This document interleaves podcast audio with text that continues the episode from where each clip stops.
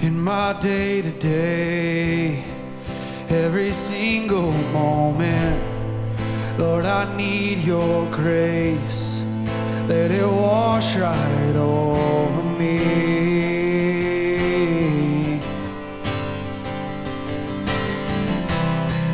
Maybe not by might, but you will fight my battles. Maybe not by sight I will see your victory. All right, sing, I know. And I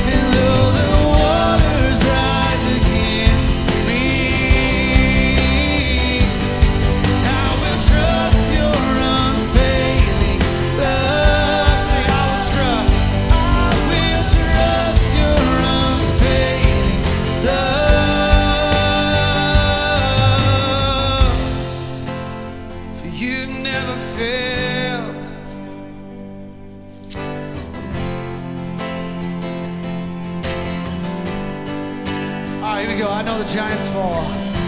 I know the giants.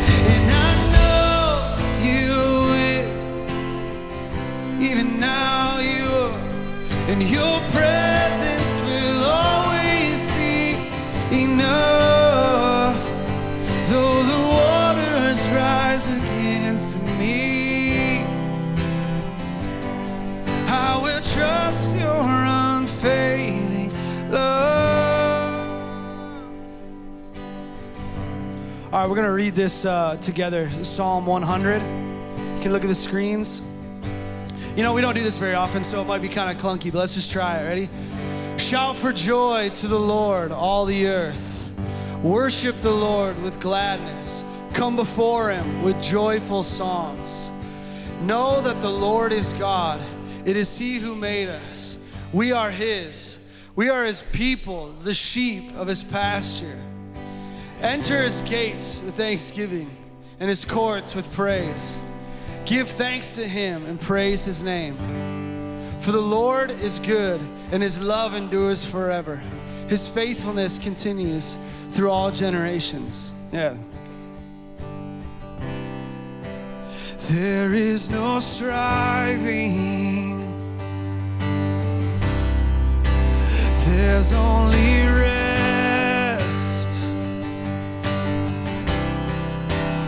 there is no adding to all you've done for us. All right, no performance. And there's no performance. No need for us.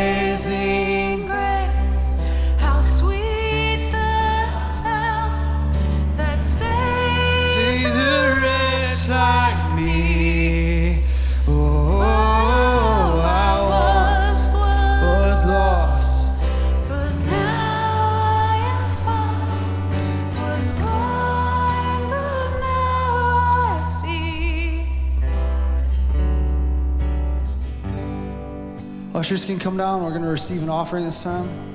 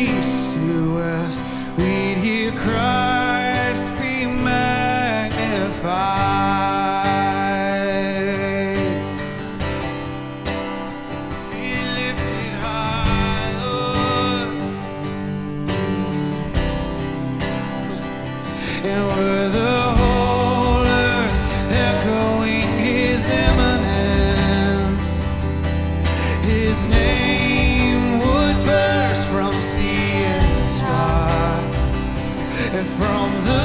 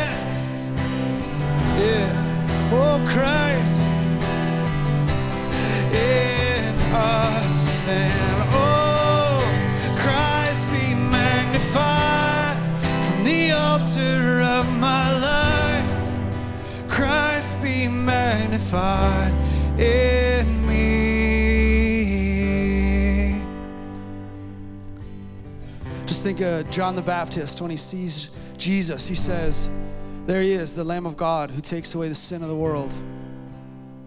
He must become greater and I must become less.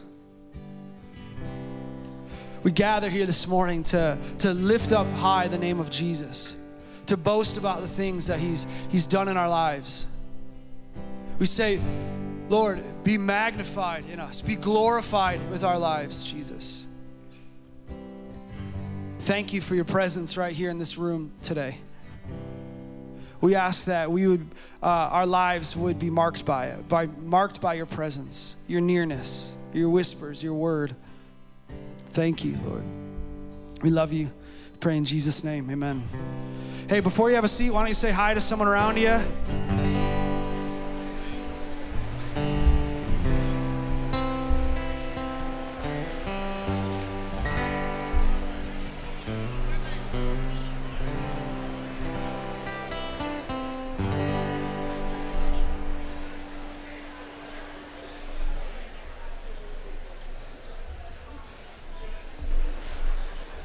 All right. Good morning, Crossroads. My name's Tim Bassett. I'm the resident equipping pastor here. And in just a few minutes, we get the wonderful privilege to invite some families up to dedicate their children here, part of our family. I hope we get excited about that. Now, yeah, before that, real quick, something we're not always quite as excited about, just a couple announcements. Hey, these are important dates on our church calendar that we want you to be aware of. I hope you pull out your calendars on your phone or write down if you, we still do that. Grab a pencil, take notes of these dates. Um, we've got some exciting stuff coming up here in 2020. The first one is we've got our on mission class, November, that's not November, I believe that's February. Uh, February 3 and 10 at 9 a.m. Crushing it here uh, 3 and 10 of February. Guys, if you haven't taken part in the On Mission class, look, we've been singing some song, uh, songs this morning that say, Your kingdom come among us, your will be done within us, on earth as it is in heaven. And we say, Christ be magnified in me. We're singing these words. And what we want to do as a church, and what we've been doing, and what Rod's been doing for us, is putting scripture, right, to that vision and then giving you, as our body, tangible opportunities to grow and mature in our faith, to step into that mission. And the On Mission class is one awesome way to do that. If you haven't done it, get involved. That first week, you're going to be able to take some personality tests, some spiritual giftings tests. You're going to get to know yourself a little bit more, how God has equipped you uniquely. And you're also going to catch the vision from Matt and Jeremiah and Libby of what it looks like to be on mission as the body of Christ from Genesis all the way through the Bible. It's an awesome chance to learn, if nothing else.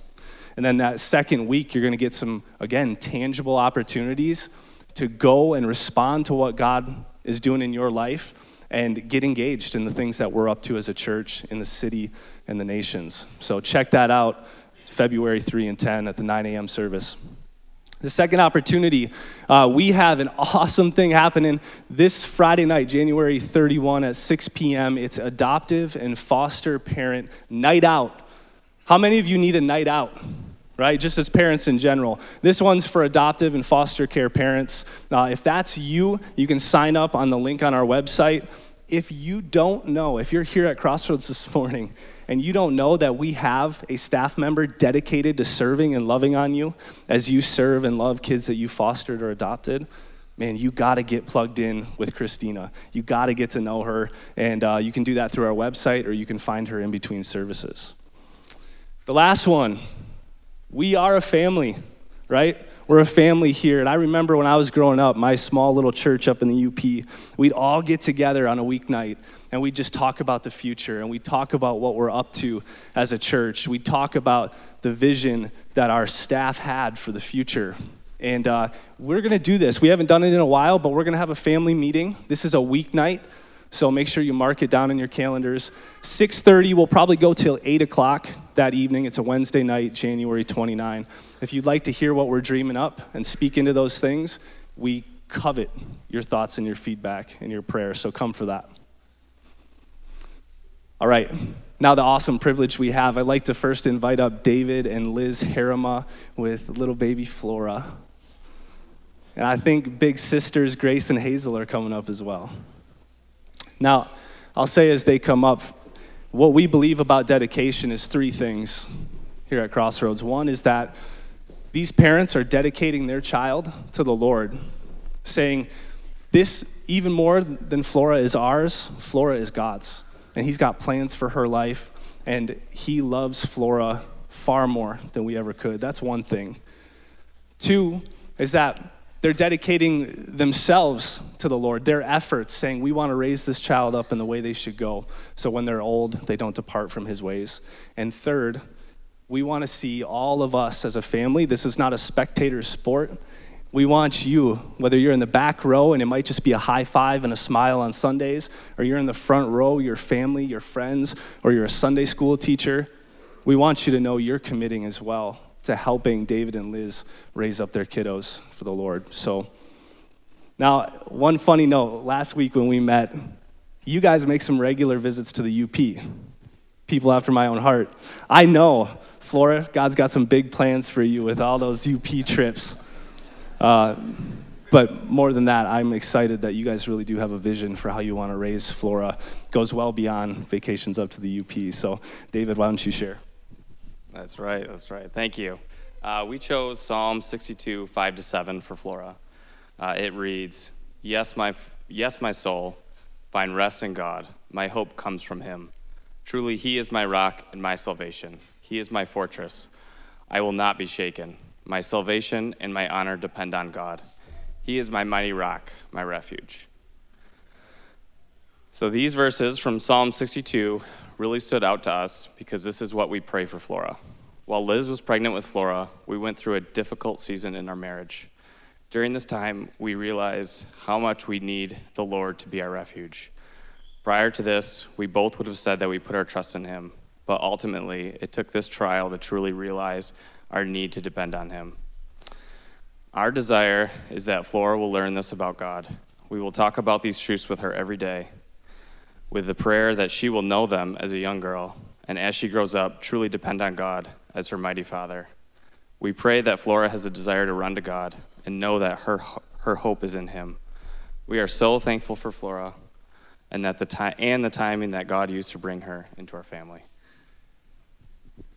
Praise God. I love your heart as parents. Uh, thanks for sharing that with our, our family. All right, if you guys don't mind, I'd love to pray for you and pray for Flora. Pray with me. Heavenly Father, thank you so much uh, for bringing Flora into this world. Thank you for the opportunity that you've given to David and to Liz uh, to raise up this young soul, to know and to love you, to point her to you. And man, that passage just speaks of that. Um, so, Lord, I just pray that you continue to equip them and guide them, give them your peace. And uh, for Flora, Lord, I pray even now that she would sense your spirit.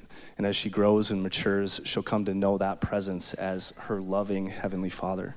I pray she'll love you at a young age and that you'll make your face to shine on her and to be gracious to her. Lift your countenance upon her and give her your peace. We love you, and it's in Jesus' name we pray. Amen. Thanks, guys. All right. Oh, yeah, you can head down this way. Sorry. All right, next up, uh, we've got Brandon and Gabe Hirth. You guys got some big stuff going on in your lives, but uh, I'm just going to turn it over to Brandon because I know one of the biggest, the biggest part of your lives is raising up these beautiful little girls. We've got Addie and Noelle. All right. Hey, everybody. I'm trying to figure out how I'm going to hold this, hold her, and read from this Bible at the same time. So I might have to have you hold the, the mic here, Tim, or you got it?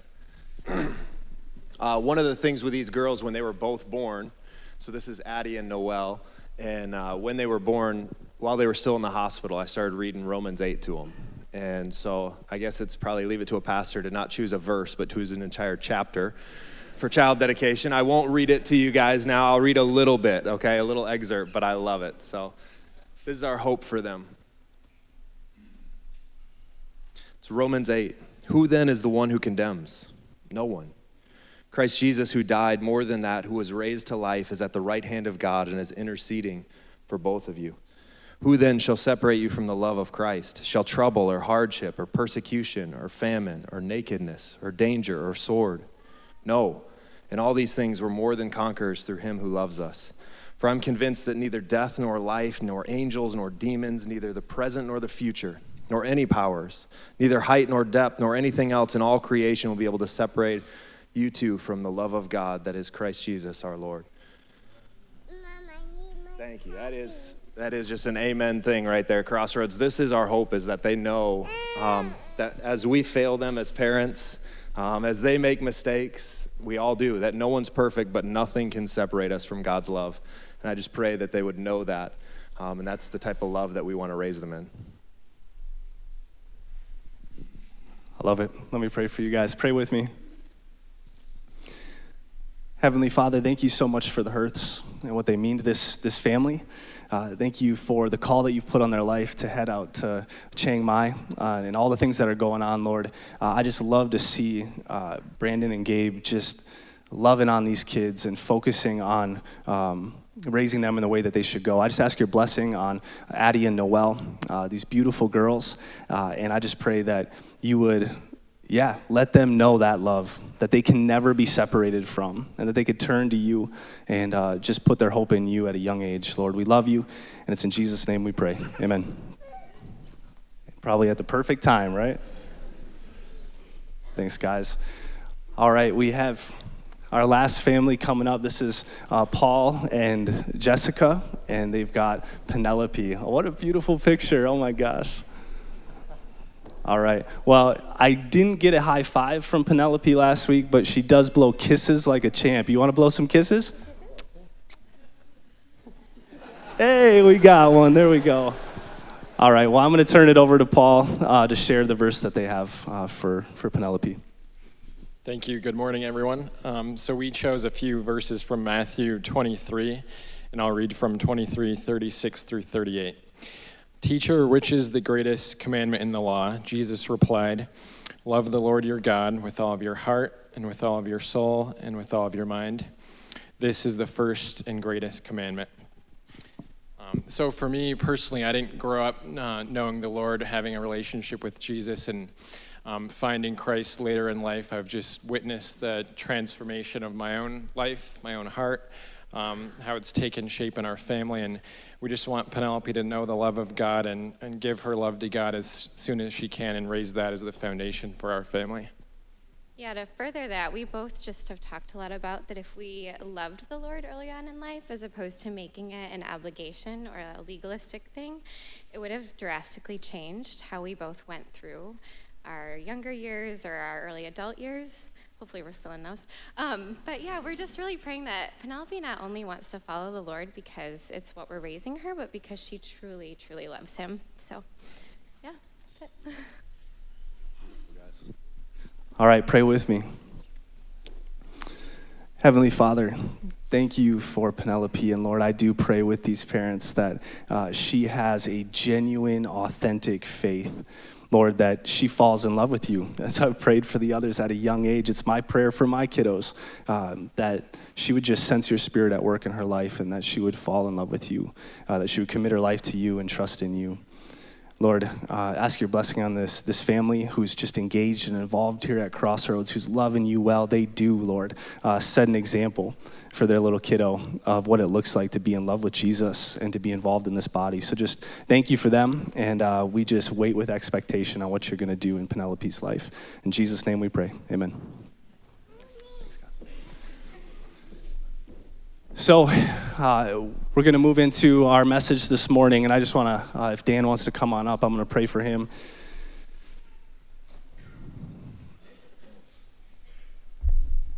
Congratulations for making it here for the service this morning, right? Dan, you made it all right? Let me pray.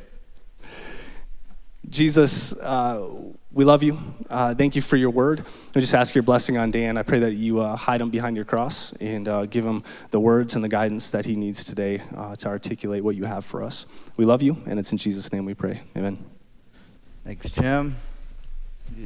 Love a good shout out prayer. Welcome to Crossroads if you're new. Um, hope this could be a place for you to pray and worship and um, be encouraged, especially on days like today. We, uh, as a community, have been uh, looking to the book of Deuteronomy. If you would turn there to Deuteronomy chapter 6, um, as we consider some thoughts and challenges that I prepared for you today, hopefully to point you to Christ. We've been studying um, a section of the scripture that takes the title Shema, which is the first word of that section, which just means to hear or to listen. It has become sort of the pledge of allegiance, if you will, for uh, people of God throughout the ages. It's actually something that's been um, pretty prevalent here for the staff at this church, as it has been heavily on the heart of Rod uh, throughout the years to use this also as kind of a, you know, a banner for, for what we're doing. The Shema.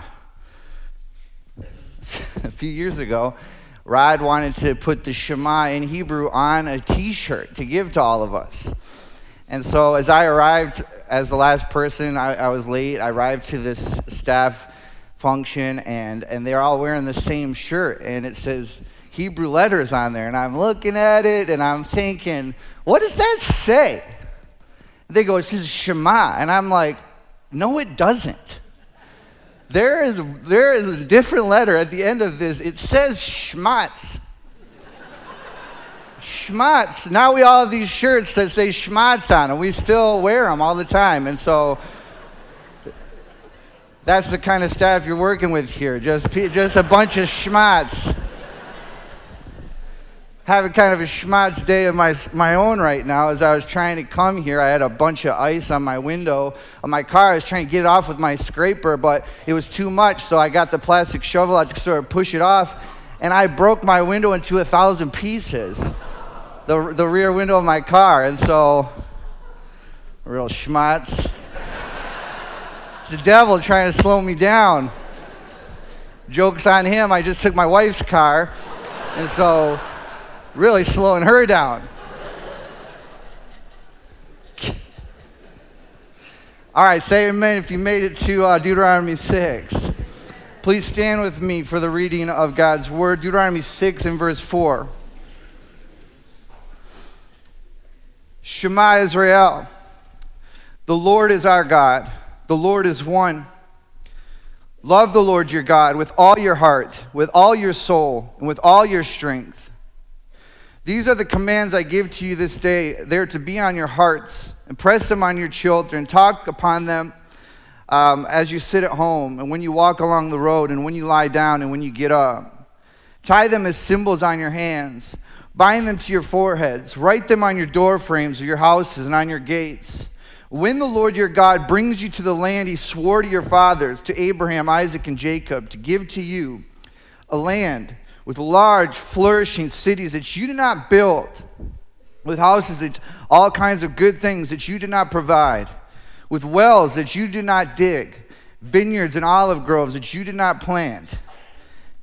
When you eat and are satisfied, be careful that you do not forget the Lord who brought you out of Egypt, out of the house of bondage. Fear the Lord your God and serve him only. Take your oaths in his name and do not follow the other gods, the gods of the people who are around you. For the Lord your God is among you, and he is a jealous God, and his anger will burn against you. He'll destroy you from the face of this land. Amen.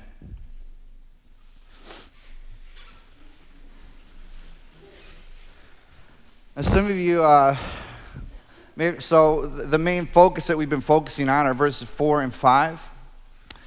And you might be thinking all this, you know, exhortation here to love God is placed in a book of the Bible, uh, Deuteronomy, which is in the section of the Bible that our Bible con- uh, often tr- calls the law. Now, how are we going to have a law tell us to love? I don't need a mitzvah to tell me to love. That's going to take away all the fun parts of love. Why do I need a commandment to love? How do you know you're really loving if it's a commandment? And I, so I love thinking through this because it- actually Deuteronomy, with its wider context, is, is doing something different than just mere commandments. If you know about Deuteronomy, the Hebrew title of this is these are the words, Devarim. The words, uh, that's the first line of the book, the words of Moses as he spoke to the children of Israel just before they crossed the Jordan River. I always like to pause and think about this moment for Moses because as he started in the uh, you know at the burning bush saying to God, I can't speak. God says to him, Go tell, go tell Pharaoh, go tell the children of Israel, go tell him. He says, I can't tell him. And then all the way along this story, now we arrive at Moses. No more Aaron, no more help.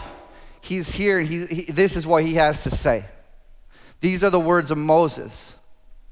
Deuteronomy actually is quite a, quite a remarkable book, as it has been quoted almost 400 times directly throughout the rest of the Bible.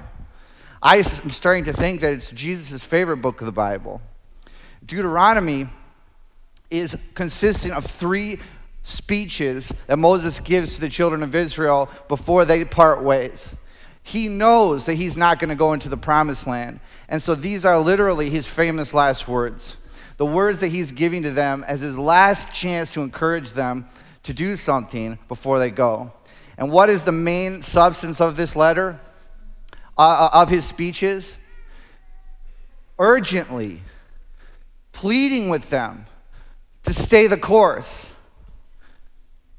He's pleading with them for fidelity, to remain loyal to God. He knows they're going into Canaan. He knows that there's all kinds of temptations, and op- they don't have the options uh, of the other guys in the wilderness. They're eating out of God's hand.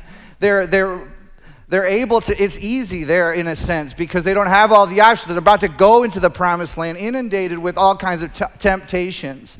And so he is pleading with them to stay the course with all your heart, with all your soul, and with all your might is what it's going to take. So we have been drilling down for this last month on those three lines. And so we've gotten to the third line here, which is with all of your might. Some of your versions might say with all of your strength. I hate to burst your bubble, but the Hebrew word here is not strength. And so for all of you selfie fitness uh, fanatics out there, to have to take the post down at your New Year's resolution, hashtag with all your strength. I'm canceling it. Um, it's actually the word meod. It's a very good word for you to memorize because it's a common word. It's used hundreds of time and times. If you can't remember it, I was thinking of a sentence. If you know a girl named May, which we do have a May that goes here, I don't know if you're here today. May owed me money. That's what one way of remember. Just say May owed me money. May owed. This is an adverb pretty much every single time that it's used. So it's modifying. It's like uh, it, it, means exceeding. It means much. Uh, typically, it's just the word very. Very hot. Very cold. Very mad. My windshield is very broken. First page of the Bible has the word, well, you know, five days God says it is good, and on the sixth day he said, This is Tov Meod. This is very good. Now, how am I going to uh, read that into this? Because this is the first time that this word is not used as an adverb, it's used as a noun. It's love the Lord your God with all your me- meod, with your. Sorry, RJ. Lots of breath coming out of this mouth. For your very kind of difficult one to translate. For your much you know you, you used to be a lot muchier and now you, you lost your muchness and you got to get that i don't know you're, you're very love the lord your god with all your meod now this is kind of an interesting development here. Uh, the plot thickens when the word is translated into aramaic as wealth and in greek it's used as power so now I'm starting to see the shape of what's going on here. It's, is that the development of this exhortation by Moses is yes, you have to, your heart and your soul, you have to love God, but this is not something that just stays there. It goes out into your influence, it goes out into the things of your life that you actually do. It goes, let the honor that you have for God flow into your lifestyle and into the opportunities that you have in this world. Moses' exhortation with all of these lines is really telling us that there is not room in, your, in, in the life of the followers of God for compartmentalization. God is a holistic, wholehearted, uh, all encompassing, community affecting type of God, and his representatives have to live their lives in the same way if they're going to represent him well.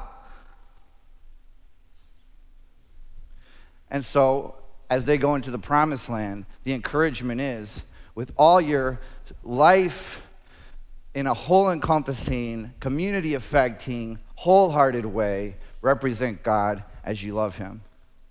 This will then, in turn, become a, a, means through which they experience true life and bring the blessing of the kingdom that they are supposed to bring into this world, into the promised land.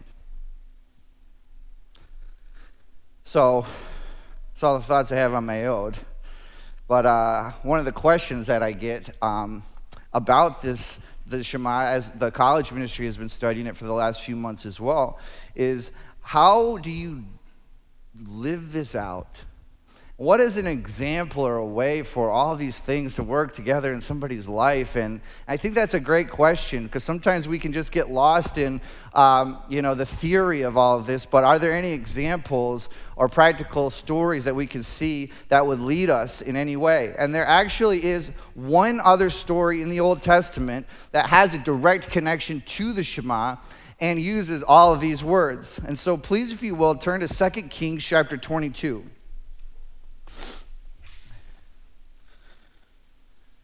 Let me set up a little bit of a backdrop here.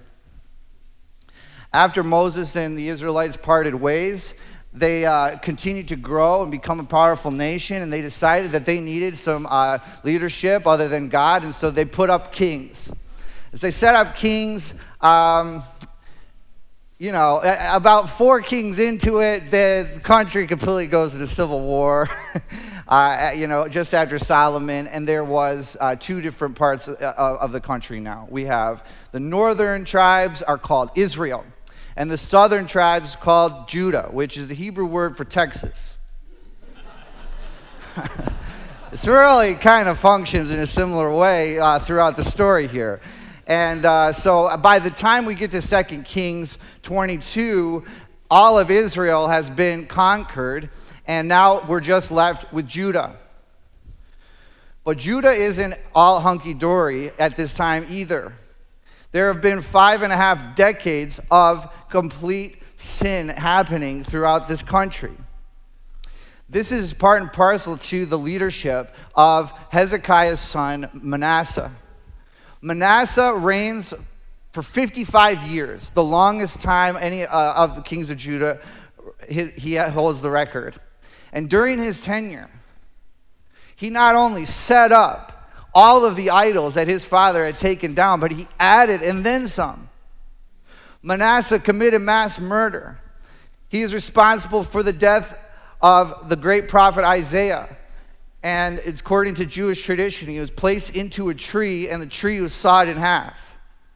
Which reminds me of that verse in Hebrews 11 and there was some who were sawn asunder. He then also set up the detestable god Molech and sacrificed his own son to please this God. This is Manasseh. Manasseh created a culture that I would like to describe as the exact opposite of what Moses was telling them to do. It's the anti Shema. It's like hate the Lord with all your heart, rebel against God with all of your soul, do the wrong thing with all of your might at all costs.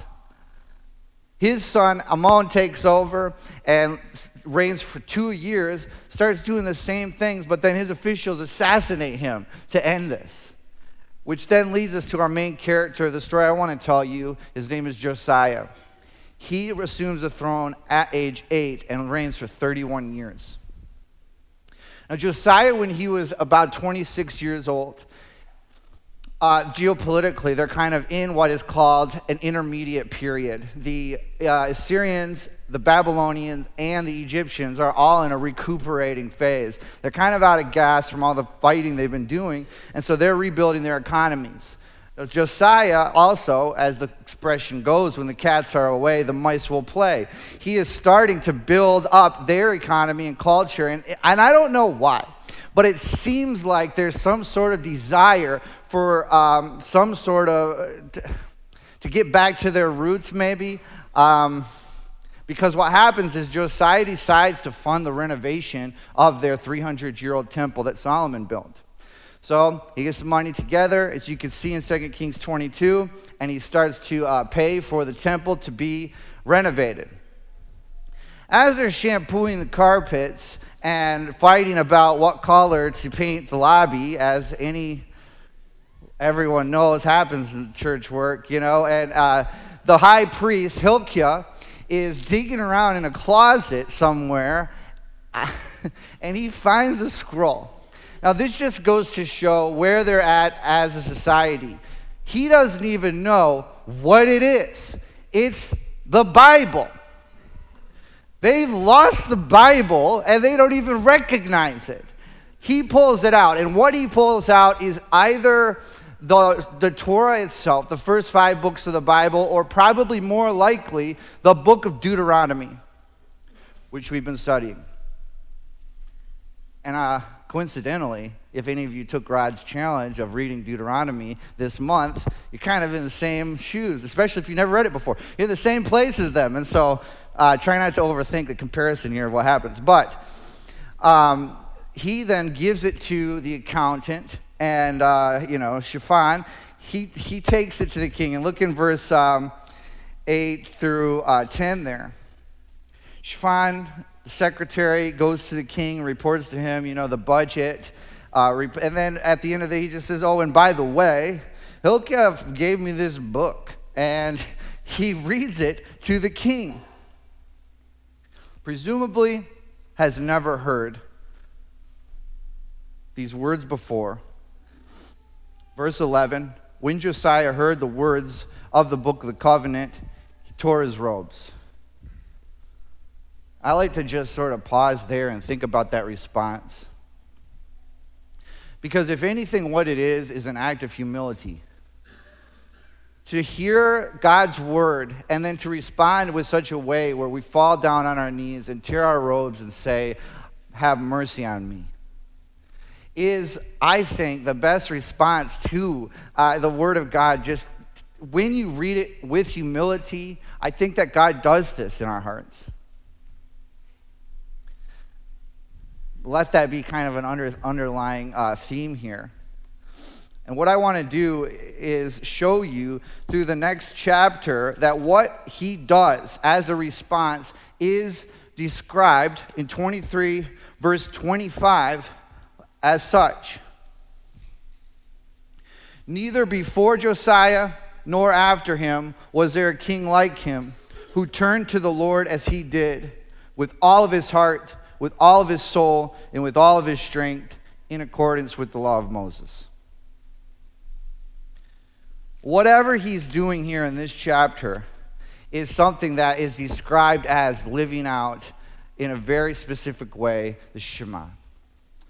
And so I have a few thoughts here uh, to sort of think through what that looks like. If we want to live out the Shema, look at the end of verse 2 of 23. Josiah read in the hearing all the words of the book of the covenant which had been found in the temple of the Lord If we want to start living out the Shema, we need as much of the Bible as possible. We need all the words. I like this inkling that he has to read aloud all of the words.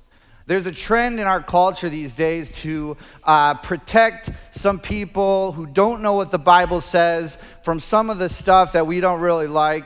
And so we just had to give them, uh, you know, certain verses here and certain verses there, or maybe we'll make a nice picture with a sunset and put a verse on it for them. And, and that's really the interaction we want to control that they have with God's Word. And I wonder is, what are we really afraid of? Are we afraid that God cannot still speak to a humble heart through his word? Can someone pick up the Bible and say, God, just show me who you are, and he still be able to reveal himself to them? I think rather than hiding the God's word from people or, or, or encouraging them to maybe read a, a pastor's book or something, or encouraging them to go to a seminar or some sort of motivational speech, or, or just skip right to giving them money or something like that, we do need to put the word of God into the hands of as many people as possible. They need all of it. Since I'm not getting that many amens right now, I want to tell you a little bit of a story about my own life. I was spoiled on the Bible growing up. And is a win win for me because I did not like to read. And so I just was just around the Bible world. I, I know I say this before. I grew up, some people say I grew up in the church. I grew up in a church building. Just connected. There was a house connected to the church. I, I, am, I am inundated with the Bible stories, and I'm thankful for it. I am thankful for the flannel graph. I thank you. Amen. I did not like vegetables, but I liked Veggie Tales. Give them to me. Give me the stories. Give me the Sunday school. I'm thankful for the Sunday school. I'm thank you for the education that I had, which was at a private school that, that did Bible classes every single day. Stories of the Bible. I know the stories. But I did not have any of my own relationship with God. Bible then really became a weapon or a tool that I could use at my own disposal. It became a way for me to prove that I'm correct and you're not. It became a way instead of a means of grace and forgiveness, one for condemnation and othering. It became a way for me to avoid an actual relationship with God because I know the way the words and verses work, so I know I'm okay, and so I don't need to talk to God about anything all in all, the sum total of this is that I would just feel like I have no connection with God whatsoever. And in my late teens, I call my dad, and we just have a good relationship. I was just talking to him about the faith, and I just said, This is not a thing for me right now. I can't feel God. I don't have any relationship with God. And it's a very simple answer to me. He just asked me a question Have you ever read the Bible? And I'm like, no. And you know why? It's because when I start reading, I start yawning unbelievably.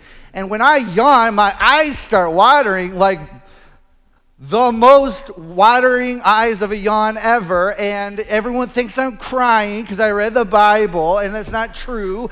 I can't do this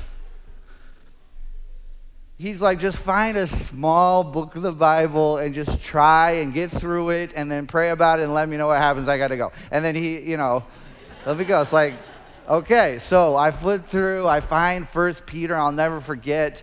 Uh, I get just through the first wave of yawns and I get to the, uh, the end of the chapter and I start to see these words You have not been born again by perishable seed but you have been born again through imperishable seed, the living and abiding word of God. For men are like grass, and the glory of man are like flowers of the field, for the grass withers and the flowers fade, but the word of God will last forever. And that word is the gospel that was preached to you. I just remember saying, looking at this, thinking, I have no idea what this is talking about and my heart just danced because that is a humble moment for me to say, I actually don't know everything.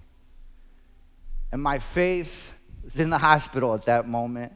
And the Bible became the IV drip that I needed to start to, to come back to life. And I became passionate about knowing God through His Word. If you haven't listened to the On Mission Crossroads podcast where we interviewed Annie Ostrander, who gave her um, video update two weeks ago, go and listen to that because you'll hear a story of a gal from West Michigan who just had it on her heart to go into the refugee camps in, in, in Lebanon and just pour her life out to translating the Bible to people who have no idea what it says. And as she was talking, she just kept saying, We're putting it in their language and we're passing it out, and thousands of people are getting to hear the story of Jesus for the first time. We're putting the words into their heart, and they're turning to Jesus and saying, I never knew. I had no idea this is what Jesus was all about, and this is who Jesus was. And Annie stands on the shoulders of Josiah. She stands on the shoulders of so many people throughout history who have fought blood, sweat, and tears in order to put this remarkable book in our hands so that God could continue to do his work through his word. And I'm not here to tell you that there's magic tricks in the verses of the Bible and that if you do it in a certain way, you're going to get something out of it. I'm here to say that when you humbly approach the, the Bible and you say, Show me who you are and show me Jesus. I promise you, the Word becomes flesh, and we are able to see the turbulent, vibrating Christ behind all of the words of the Bible. They're pointing to Him, showing us His heart, showing us a vision for a redeemed life and, and, and, and our redemption for our, our culture and our own lives and our own marriages, and giving us hope. The sword of the Spirit is alive and active, sharp and able to help us discern in this culture. We need a lamp into our feet and a light into our path. Maybe 2020 is a time to re up. I think we need to double down on the Bible. And if you have just sort of lost your passion, your connection to God, I want to encourage you to maybe think about getting into all the words, reading them, and asking God to show who He is to you and show you who you are to Him. We want to live out the Shema. We need all the words. I'm also struck by the people that he invited to the reading of all the words. Verses 1 and 2 of 23 The king called together all the elders of Judah and Jerusalem. He went up to the temple of the Lord with the men of Judah, the people of Jerusalem, and the priests and the prophets. Matter of fact, it was all the people, from the least to the greatest. He gave him the Bible. I think that if we want to live out the Shema, it's going to be a very hard thing for us to do, and we need all the people. This is uh, an inclination that I guess Josiah had, and I, and I think it's a, a, brilliant one for him to, to bring everybody together in unity. They're about to do something really hard. As they start to take, um, you know, pick a fight with the idolatry in their culture, this is going to be very costly to them. It's going to be costly economically uh, you know, the guilds and the farmers and all the things that are going on, uh, the, the trades work that are happening for the idols, it's going to cost them to have to reform all of this. It's going to cost them socially because of all the cultural norms that they've grown up in and all the things that they have to do. I mean, if you continue to read, they just do the Passover feast at some point here. And I don't even know if it's the right time of year or whatever. They're just like, we got to just start new trends here and, and get into a new plan and, and change this because it's going to change our lifestyle. It's costly. And the last thing you need to do when you're trying to do a culture change is have petty fights and arguments with your own people. I think one of the biggest schemes of the enemy in our day is division, dividing and conquering. Because the more that we can get petty with one another, and the more that we can fight with one another about things that don't aren't necessarily primary, then we will start to become, uh, I think, more and more useless. Remember the powerful prayer that Jesus had in John 17, where he says, I pray for them that they become one as we are one. I in them, they in me, as I am in you. Why? Because when they become one, the world will know that you have sent me and that you love them just as you loved me. This is the unity that comes from all of us coming together. I like to, I like to think about unity um, like a puzzle. At the college retreat this last weekend, we did a race for uh, like a 350 word puzzle. And uh, I was just looking at these pieces, and being an individualistic type that I am, I just started thinking, I like these pieces. I like that they're all different. There's the two pieces that are alike. You could get caught up in that. My piece is actually kind of, I like the shape of it. It's, the colors are very beautiful, and I've got all the good colors in proper proportion. The edges are nice and smooth, and the rounded, you know, and this piece, I'm just such a good piece. It's a lot better than that guy's piece. That guy, I've never seen a shape like that before. That's, that's not the point of a puzzle piece. Puzzle only goes together one way. And when it goes together and everything is where it should be in unity, then we see the picture that the Creator meant for us to see. I think that this is what Jesus is talking about. When we become one, as they are one, then the world will see through us a mosaic picture of the crucified Christ. We'll see through us all a confirmation that God it did indeed send his son to die and does indeed love the world as much as he loved us and his son. I think a lot of us believe that unity is some sort of uh, thing out in out somewhere and, and we're never going to get it because there's more than one denomination. How are we ever going to have unity with all these different denominations? But I think that I actually believe you have unity. It's just a matter of us living in that unity or not. When I read verses like Galatians 3:28 where apostle Paul says, "There is neither Jew nor Greek, slave nor free, male or female, but all are one in Christ Jesus." I think this is something you have. You have unity. We just have to respond to it and believe in it and live it out like it's actually our reality. Remember the verse in Ephesians chapter 2 where it says that through his blood, he has provided peace and he has torn down the wall of hostility that was between us. Unity is ours. So, right now, maybe even think about it. Is there any relationships in your life where, they are, uh, where it has been, where they're on the outs? Is anybody coming to mind where you, where you know that you could take one step closer to them and that would be you acting out the unity that you've been given with that person? World does not need to see a bunch of Christians looking at each other saying, No, we're not connected. The world needs to see people who look at them and say, By all accounts, yeah, you should be my enemy. But because of Christ, you are my brother. You belong in my heart. You belong at my table, and I'm going to confirm that with my action. And maybe it's just one step closer to you. Forgiveness is for you, grace is for you, and redemption is for all of us. Is there anybody that's coming to mind? Because if we're going to have a Shema lifestyle and we're going to go to bat against the idols of our culture, we need all the people. 2020, maybe it's something to think about. Last thing I'd like to share with you is the endeavor that they go on. Verses 4 all the way to 24 are pretty much dealing with one thing a complete purge of all of the idolatry in their culture. As you could read this, you can see that Josiah and everybody who pledged um, Reformation with him, they start the temple and they start removing things that were set up in the temple, like the idol of Baal. Can you just imagine the temple being shared with Baal, Asherah, gods of the sun, gods of the moon. There's quarters in the temple that have been developed for uh, male prostitution. To, they, are living there. Um, there's, there's all kinds of idols moving out into uh, the, the Hinnom Valley. This is where they set up Moloch. Ironically, this is the same place Jesus compares to hell.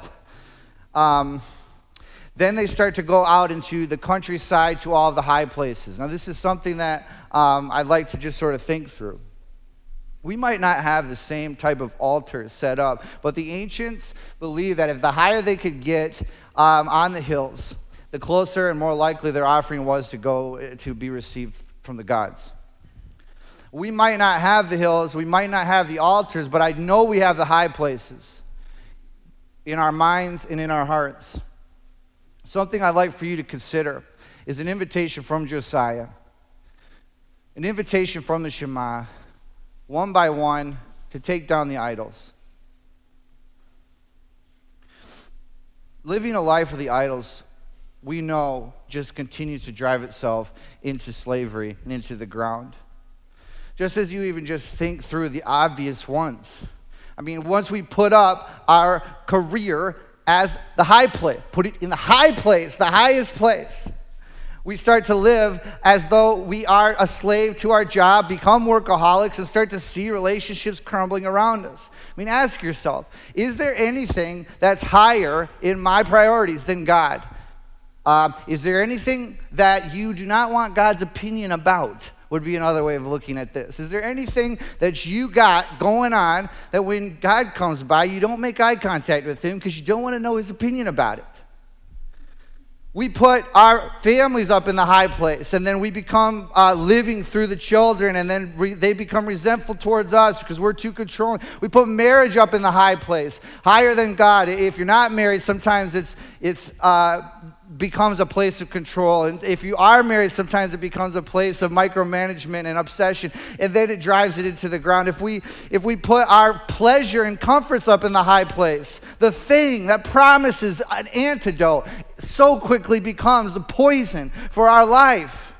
If we put our uh, virtue and, and noble causes up into that high place and start to worship that, it becomes the thing that uh, drives our obsession in life. But really, what ends up happening is the enemy, uh, you become obsessed with that enemy that you can never really vanquish, and your life is just a constant. Tr- uh, try and fail, and, and it's just miserable. If we put our morality or our religious uh, actions in the high place, then we become a people who who's become self-righteous and put the bar so high that we can never actually get there. And then the only thing we can do to feel better about ourselves is judge the other people who aren't that good at, as good at this as us. It's hell. It's a lifestyle that just is completely it, ta- it, it, it takes from you and gives you nothing. If anything that I've even scratched at starts to, uh, you know, come to your mind and come to your heart, then I would challenge you to uh, take an issue with the idols. Take an issue with the idols this year so much, one by one, that we become a people who are known for the same thing Josiah is known for, which is that there's nobody like this crew who loved God with all their heart, with all their soul, and with all their strength. So I'd like to invite the band back up as I just sort of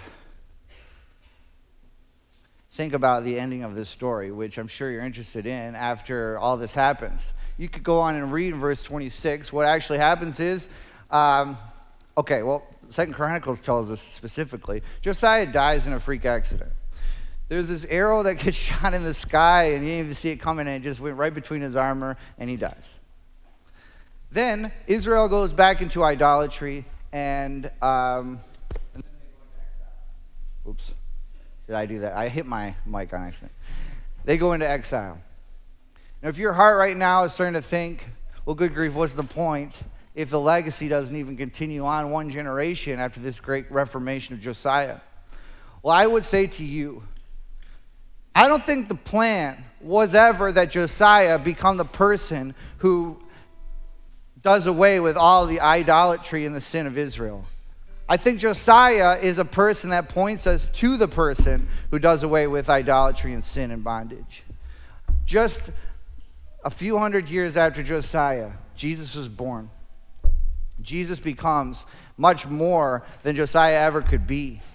The one who was up in the high place, who rightfully belonged in the high place, did not hang on to the high place. He hung on a cross. And he did that for our freedom and for our ability to be able to take down that idol that's got you in its grip. And as Colossians says, as he was nailed to the cross, he rendered the power of the idols and the gods uh, useless. So if you uh, want to come to Jesus today in prayer, then I would encourage you to come to him and surrender your idol, smash it, uh, you know, proverbially, uh, to, to come to Him for unity and encouragement. If there's any relationships in your life that need uh, reconciliation, He can provide you with the, the ability to do that. And maybe if there's any of you don't know Him, but you just have a new passion to read the words, that maybe today is the day you start doing that. So, thank you for your time. Let's pray.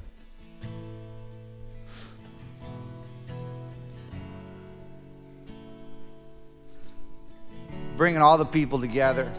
You're speaking to us with all of your words. We're surrendering to you all of our idols. Give us the courage to be able to do that. We thank you, Lord, for the vision, the passion that we can surrender our lives to you so that we can love you with all of our heart, soul, and our strength. We thank you, Jesus, for providing for us freedom to be able to do this. You're our champion. We're so proud of you. Help us to do right by you um, as we continue on this week. Amen.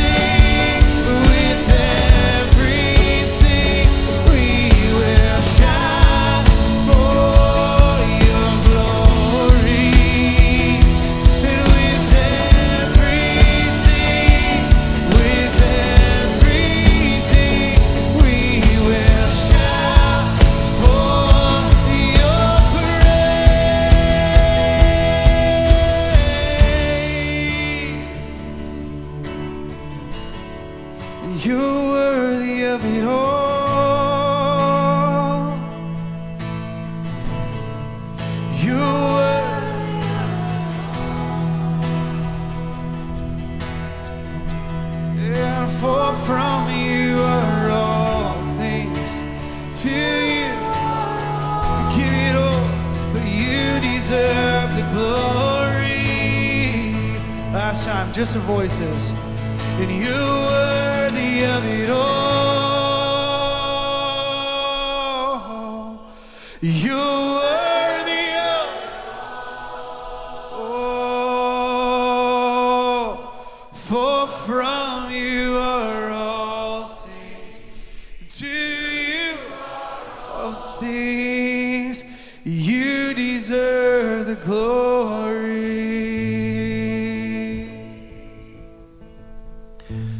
my friends, be encouraged. Even if it's snowy outside, you know we have the verse, though your sins may be as crimson, they will be made white as snow. So just take in the picture. Of course, a picture of snow would do the trick, I think. now that I mention it, all right. Uh, receive the blessing of the Lord as we go. The Lord will bless you, and the Lord will keep you. Let's make his face to shine upon you with favor is lifting his countenance upon you and giving you his peace. He's been doing this for the people of God for thousands of years. So even now, we let your blessing reign. Uh, we believe in you and thank you for your blessing, God. Amen. All right, drive safe, everyone.